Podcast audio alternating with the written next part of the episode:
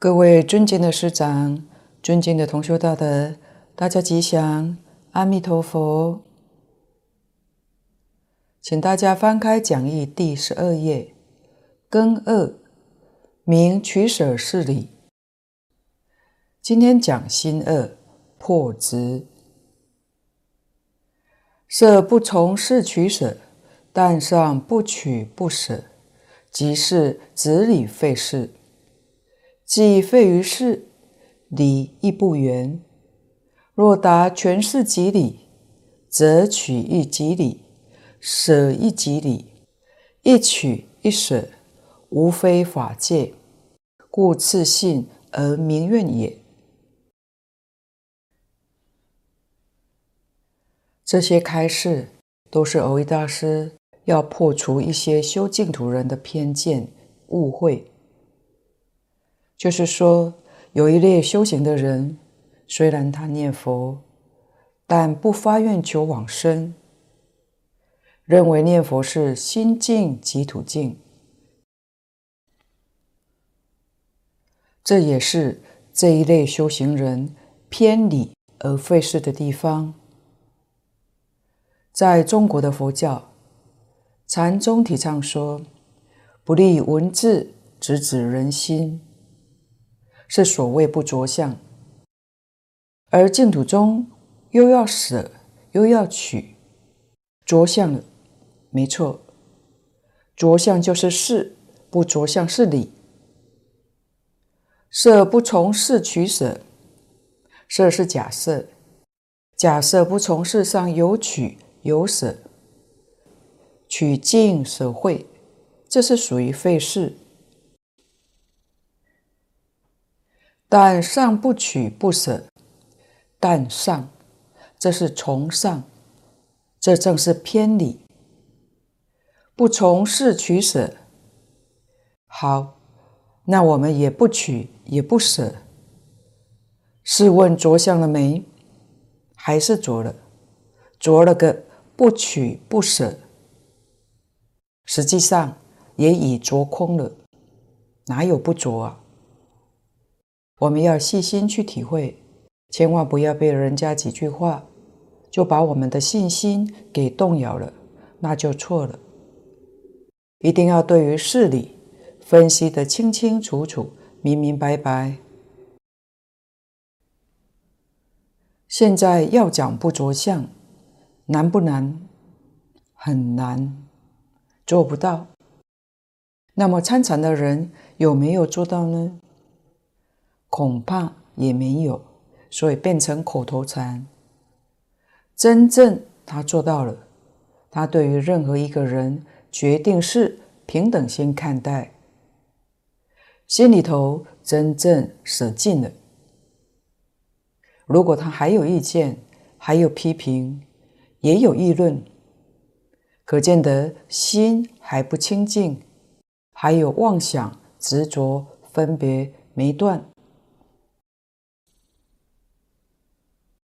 莲池大师说得很好，净土中的修学着事能念念相续，这个人可以待业往生，真的能脱离三界，得生净土。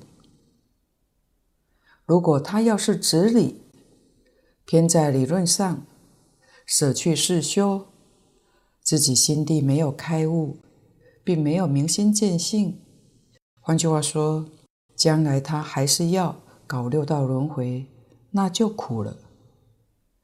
不能明心见性，就不能超越六道。再说明心见性谈何容易啊？这是莲池大师教我们的，从事上去下手会是正确的。何况蕅益大师后面接着也说，即是执理废事，既废于事，理亦不圆。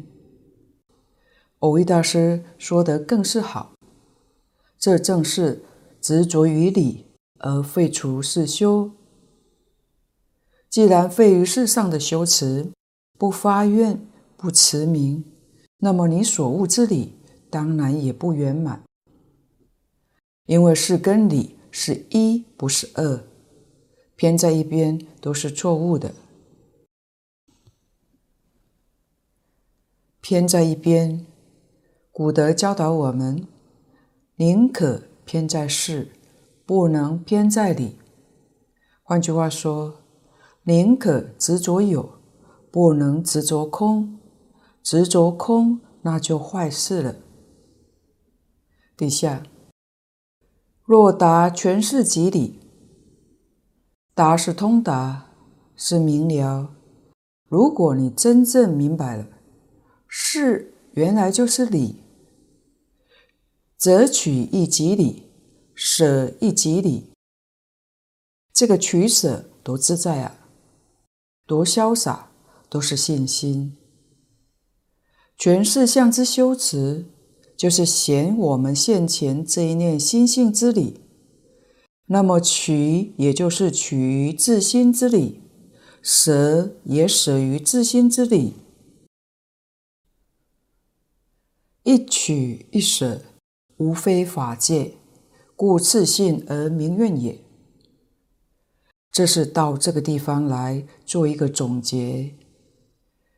念佛法门，我们舍娑婆世界，取西方极乐世界，这个一取一舍是大乘正信，也是蕅益大师前面说的随顺诸佛真实教诲。所以我们应从这里发起求生西方净土的大愿。三资粮信愿行，愿就说到此地。下面是讲行，就是持名，这是第三个往生的条件。底下己三是妙行，分二科，先讲更一，证明行妙，言执持名号，一心不乱者，名以造德，德不可思议，故名号亦不可思议。名号功德不可思议，故使善称为佛种，执持灯不退也。言执持名号，一心不乱者，蕅益大师教我们下所处的是执持名号，这是本经强调的念佛方法。执持就像是我们用手抓住这个东西，把这个扶持抓住不放，叫做执持。这个意思是指我们这一念心不断去意念阿弥陀佛的名号，叫做执持名号，是指心意念弥陀名号做什么呢？我们不求人天福报，不求健康长寿，也不求神通感应，但求一心不乱。根本的功德在于这个佛号的一心不乱。印光大师说，心中除念佛之外，不起其他的妄念，叫做一心。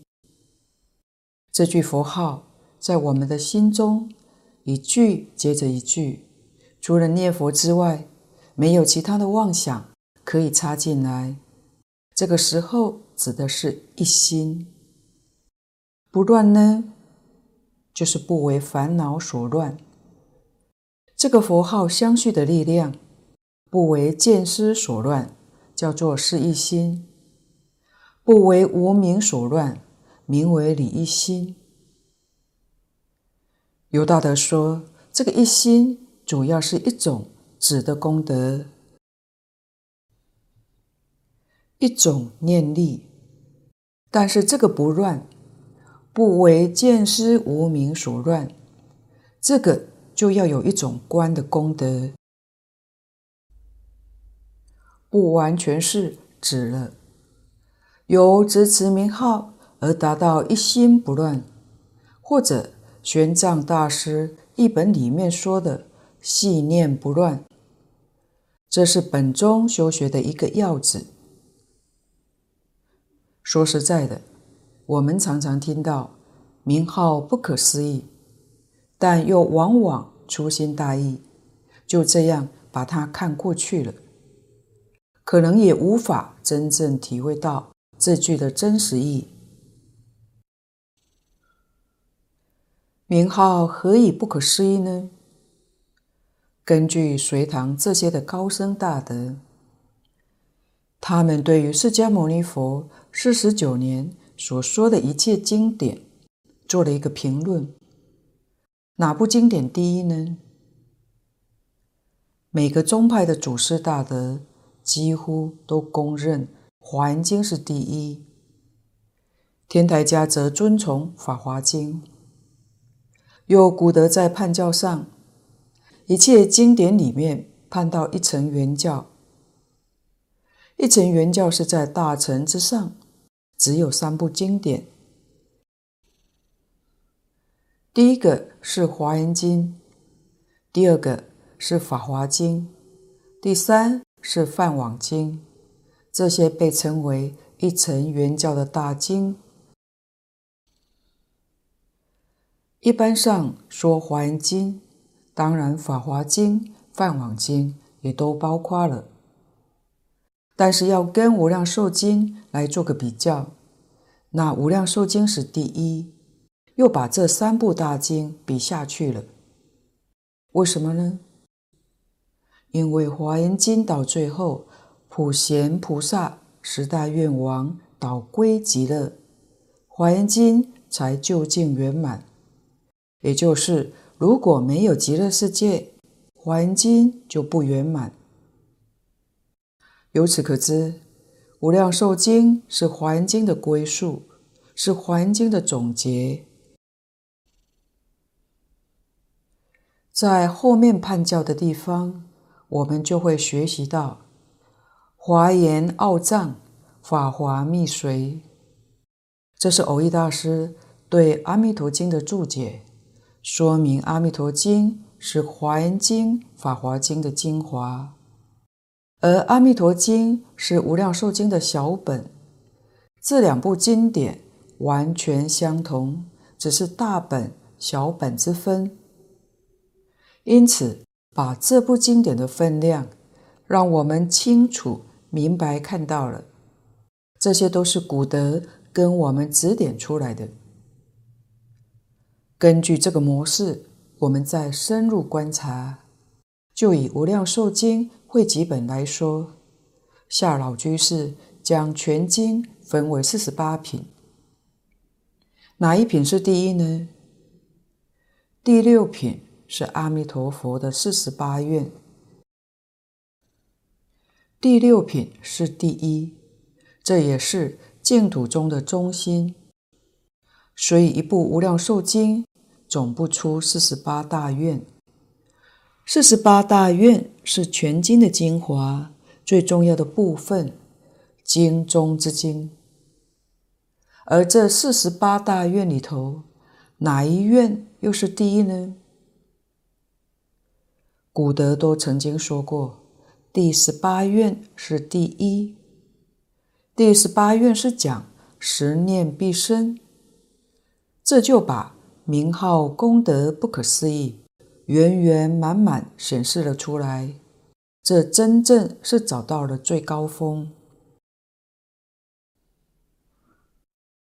我们才恍然大悟，原来这句佛号展开来就是四十八愿，四十八愿归总就是一句名号，四十八愿展开来就是《无量寿经》，《无量寿经》再扩大就是《华严经》，《华严经》要再扩大详细一点，那就是《大藏经》了。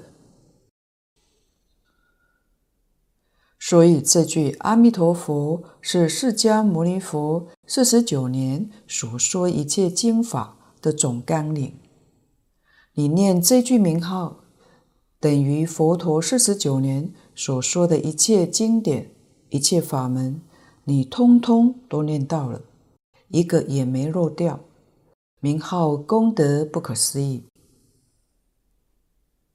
有些念佛人不晓得名号功德，要是晓得的话，念佛的感应会不一样。为什么呢？他心专，心不怀疑。不知道的时候，念这句阿弥陀佛，还会想金刚经不错，法华经也不错，总是会胡思乱想，所以用功效果就会打了折扣。真正明白这个道理，一点怀疑都没有，就会死心塌地念这句佛号。因为这句佛号就包括一切经典，包括无量无边的法门，一修一切修，通通都修到了。以前我们也说过广钦老和尚的故事。在老和尚往生前的第六天，老和尚忽然一反平常教人专念南无阿弥陀佛的作风，突然很紧急命令弟子大众为他诵大藏经，但大藏经浩如烟海，弟子大众真的不知道该从何诵起，于是就去请教老和尚要诵哪一部呢？广钦老和尚回答说中庸。于是弟子大众们就相继请出各部的经藏，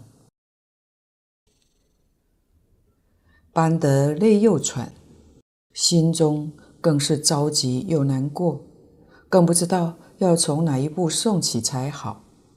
这时候广钦老和尚接着说，看您会用什么经拢总甲诵。于是弟子大众便一步一步诵起心经、金刚经、药师经、地藏经。在这个生死紧要关头，弟子大众们才惊觉连仅仅两百多字的心经也诵不顺口，可谓是口诵心焦，有嘴无心。当这些弟子大众们一步步诵经时，老和尚突然幽默一笑，自己念着南无阿弥陀佛，南无阿弥陀佛，南无阿弥陀佛。他老人家一点都不受周围诵经的影响。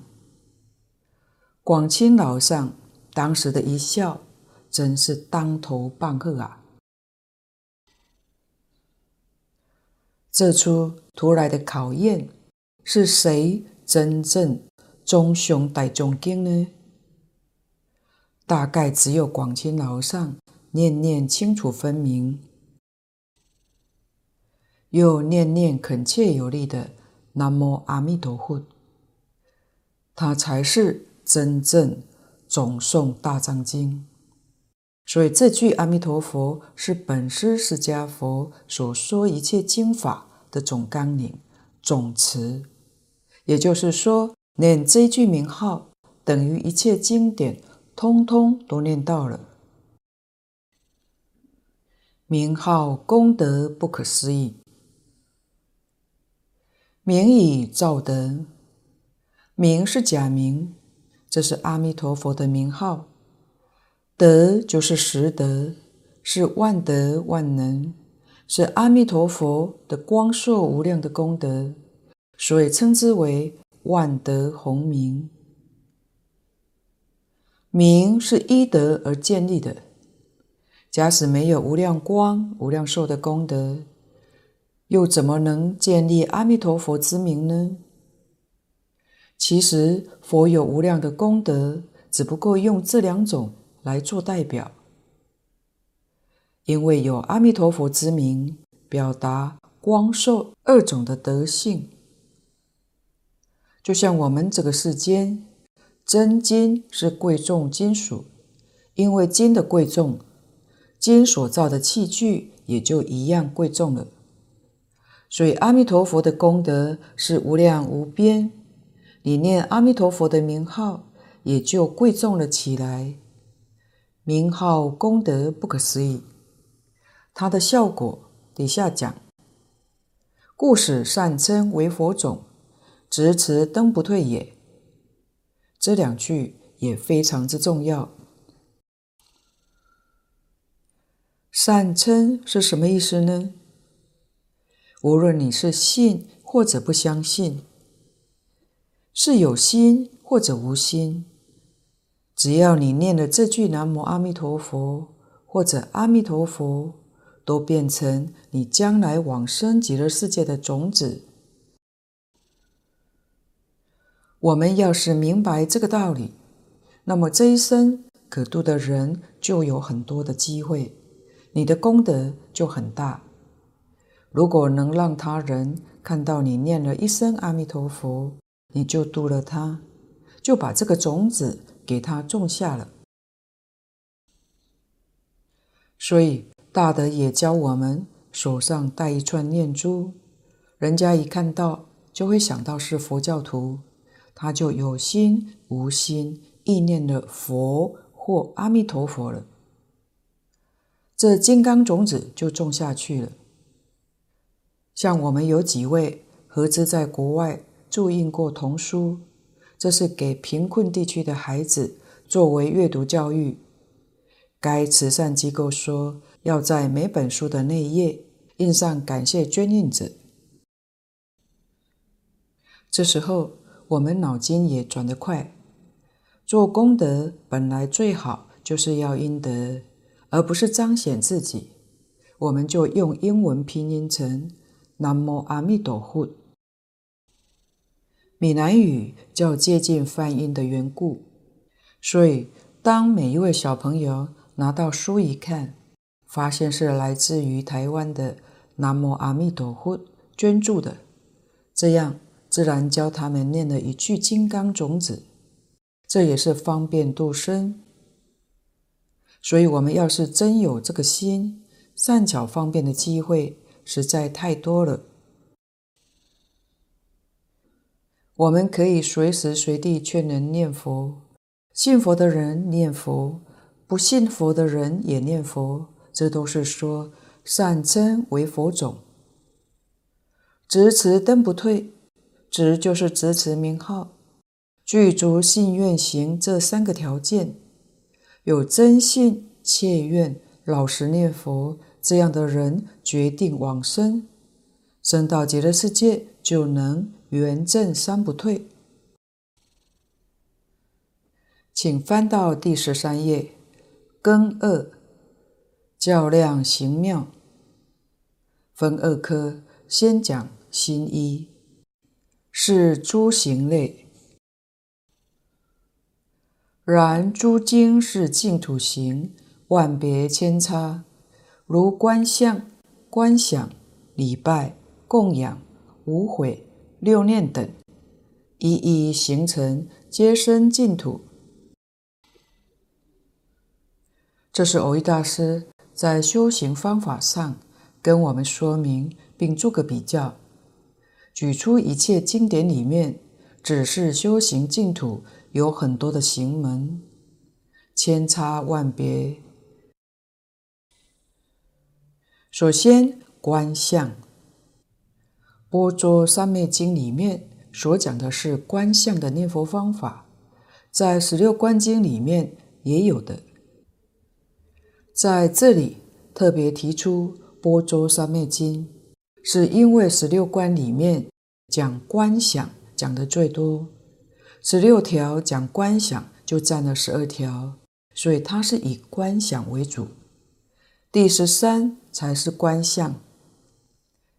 其次观想就是《观无量寿佛经》，简称十六观经，里面所讲是观想的方法。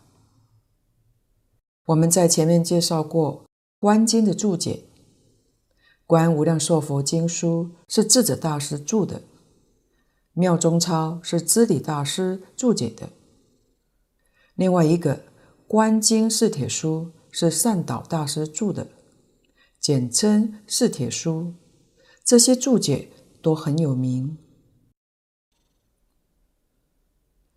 有大德说，善导大师的四帖书在《观无量寿佛经》的注解当中，它的分量就像弥陀经要解在《阿弥陀经》所有注解里面的地位可以相媲美的。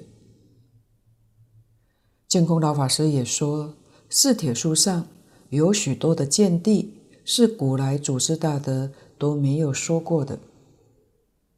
又相传善导大师是阿弥陀佛再来的，换言之，这个注解就是阿弥陀佛来为我们说法，值得我们重视的。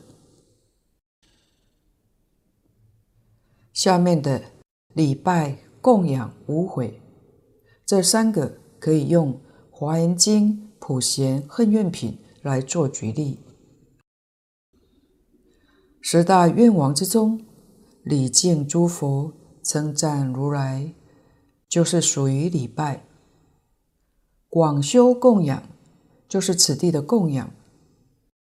无悔是讲忏悔、劝请、随喜、回向、发愿，这五种方法都可说是念佛的方法。除忏悔之外，后面的劝请、随喜、回向、发愿这四种里头都含有忏悔的意思。如果不是真正忏悔，这四种方法他不会修，所以都列在忏悔法里面，将忏悔法分为这五种。这五种若我们用十大愿王来观察，第四忏悔业障，就是无悔里面的第一个忏悔法。随喜功德，无悔里头第三个是随喜。请转法轮，请佛注释，这两种是无悔里面的劝请。常随佛学，恒顺众生，这两个是发愿。后面普皆回向是无悔第四的回向，可见得普贤菩萨自己修的，教导人家修的，真的是修念佛法门，目标是求生西方极乐世界。六念，这是佛在许多经典上都曾说过的。六念前面三种是念佛、念法、念身，就是念三宝。后面三种是念天、念戒、念施。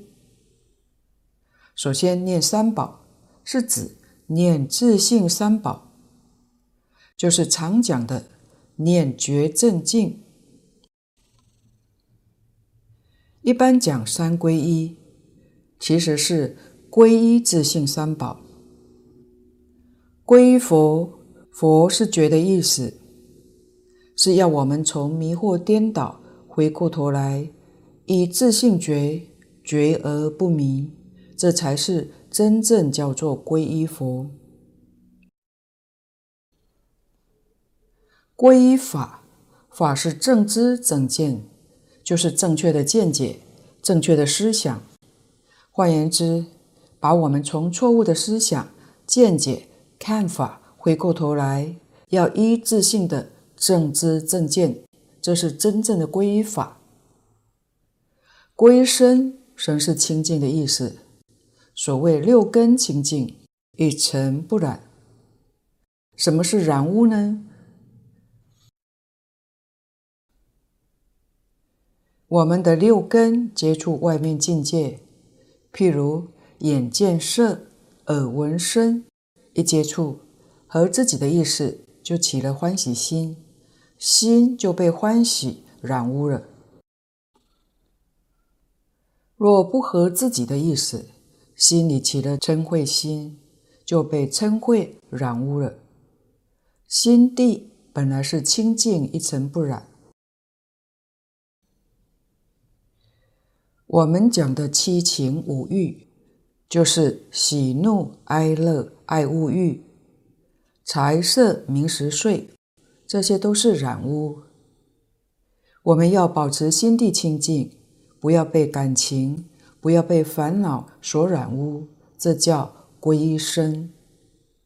所以三皈依就是皈依觉，觉而不迷；皈依法，正而不邪；皈依身，净而不染。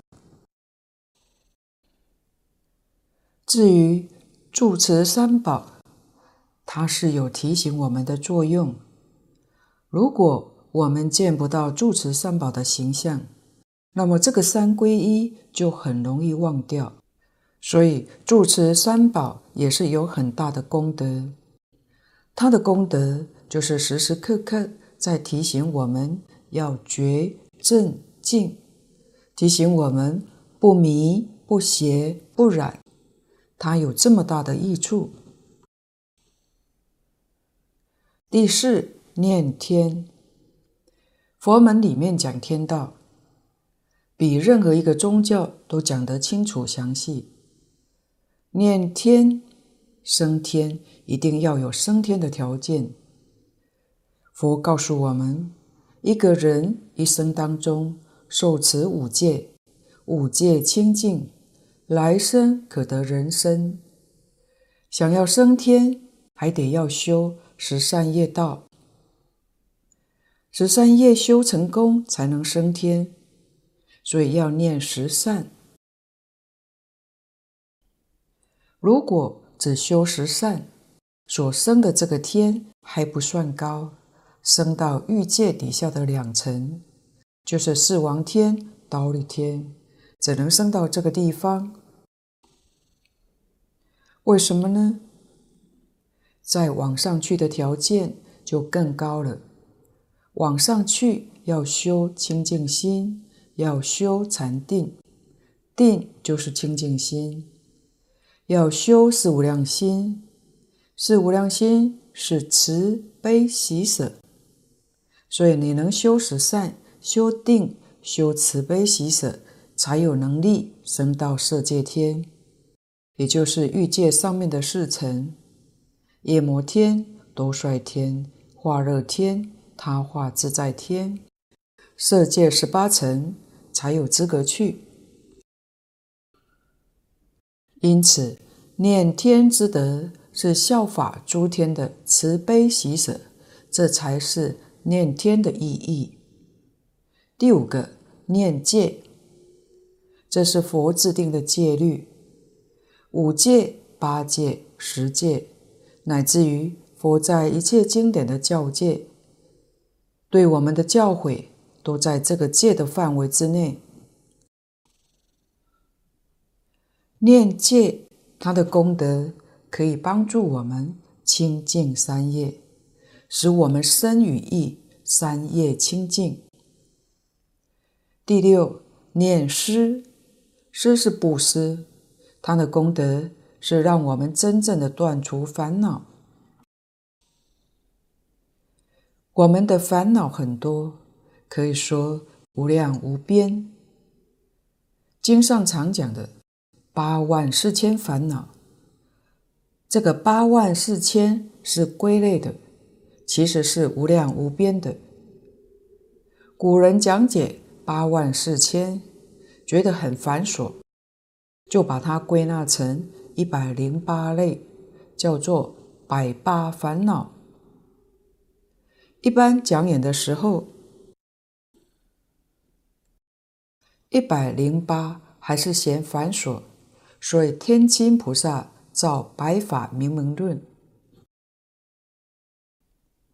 将瑜伽师地论里面所讲的烦恼数，再归纳成二十六个，其中六个叫根本烦恼，二十个是随烦恼。通常讲经要是讲得较详细的，就是依这二十六个烦恼来讲的，但一般上二十六个还是算多，就讲六个根本烦恼：贪嗔痴慢疑邪见。六个要是嫌多，就归纳讲三个，就是贪嗔痴，也叫做三毒。所有一切烦恼都是从这三个根生出来的，所以如果将这三个再归纳的话，归纳成一个，那就是贪。所以六度里面，第一个是修布施。布施度什么呢？就是度我们的悭贪。悭吝贪爱是烦恼的大根大本。我们想要断烦恼，就得从什么地方下手呢？必须从根断除才高明。就好比一棵树，要断枝枝叶叶是断不了的，剪了枝叶它还是会再长出来，所以要从根处断除。根断了，枝叶自然就枯萎了。我们也要知道，布施不是便宜别人，是便宜了自己。别人所得到的太小了，自己所得到的才是真正不可思议，可以把根本烦恼连根拔除。所以这个施我们也要认真去修，因为我们这个病根太深了，所以修布施也是困难的。大多数人初学的时候，就像割自己肉一样，要施舍很不容易，总是有多余的才施给人家。给的时候难免还会比较一下，好的自己用，稍差的布施他人，但是这个也不能算不好，总得要从这个地方开始着手。慢慢地渐渐觉悟了，烦恼轻了，以后的施舍可能旧的自己用，好的或新的送给他人，这样就进步了。再更进一步，人家需要的自己虽然也需要，但可以割爱，先帮助对方。若能够这样做，就能够慢慢把自己这些烦恼的根逐渐逐渐去掉。因为这关系到三界六道生死根本，所以我们要常常念着施。一般人为什么不肯布施呢？通常心里有疑惑，有畏惧，怕的是布施了以后，往后自己的日子怎么办呢？大概都是担心这个。虽然晓得布施是好事，但不太敢，总有疑虑。其实这些是对于事实真相不了解，对于道理不明白，才有这些的顾虑。佛在经上跟我们讲得很清楚，很明白，但我们就是不太敢相信。难关在此地。就以赚钱来讲，我们赚得很辛苦，生活也很艰难，要财布施，哪有那么轻易就布施掉呢？纵然我们想做，但是家亲眷属、周边友人恐怕都会说，你迷了，学傻了，怎么可以这样呢？他们说的听起来似乎有那么一点道理，但不是完全有道理的。所以很多大德都劝人学佛，可以先把了凡四训多念几遍，作为学佛的基础。像净空老法师还特别劝人先念个三百遍，就是要我们真正明白因果报应，就会知道我们这一生在这个世间的一饮一啄，莫非前定，能吃多少用多少都是命中注定的，这是一点都不假。命怎么注定的呢？是你前世所修的。这一生所得的财富是前生财布施的果报，你过去布施得多，你这一生发大财。种瓜得瓜，种豆得豆，种好因当然得好报，这是一定的道理。我们若明白了，今天种好因，来生就有好的果报。那就要懂得种因。佛陀教我们，财富是果报，财布施是因，施财得财富。聪明智慧是果报，法布施是因，能修法布施，自然就开智慧。健康长寿是果报，无畏布施是因。我们如果能用真诚心、恭敬心、清净心来修三种布施，果报自然得到，即使你不求，自然也会得到。你得到果报，能够更布施，就是以福培福，将来你这个果报辗转更是广大无有穷尽。你相信才肯做，你才能得到这个果实。在经上也有一些的公案都可以参考。从前有一位贫女，她并没有任何的贡品，就将她卖草所得到的两枚金币供养佛。她以此供养的功德，让她生生世世手中能够出现金币，而且取之不竭，用之不尽。这个故事就是告诉我们，布施不一定要有很多的钱财。有些人不明白，以为自己是穷人，根本做不了上供下施，有这种的想法是不对的。只要有布施的心，不论富贵或是贫穷，也能积累福德，即使一块钱都可以的。重要的是布施的真心，心要清净。这个过程当中不能掺杂傲慢、吝啬，这才有功德。譬如你遇到一个乞丐，本来想给他一百块，但是突然又觉得有一点舍不得了，这样就不太好。所以也可以为了避免在布施的时候夹杂了吝啬心，就布施他十块钱也可以的。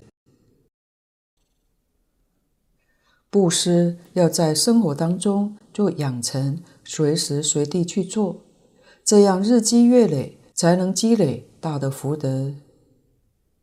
像我们现在看到有一些人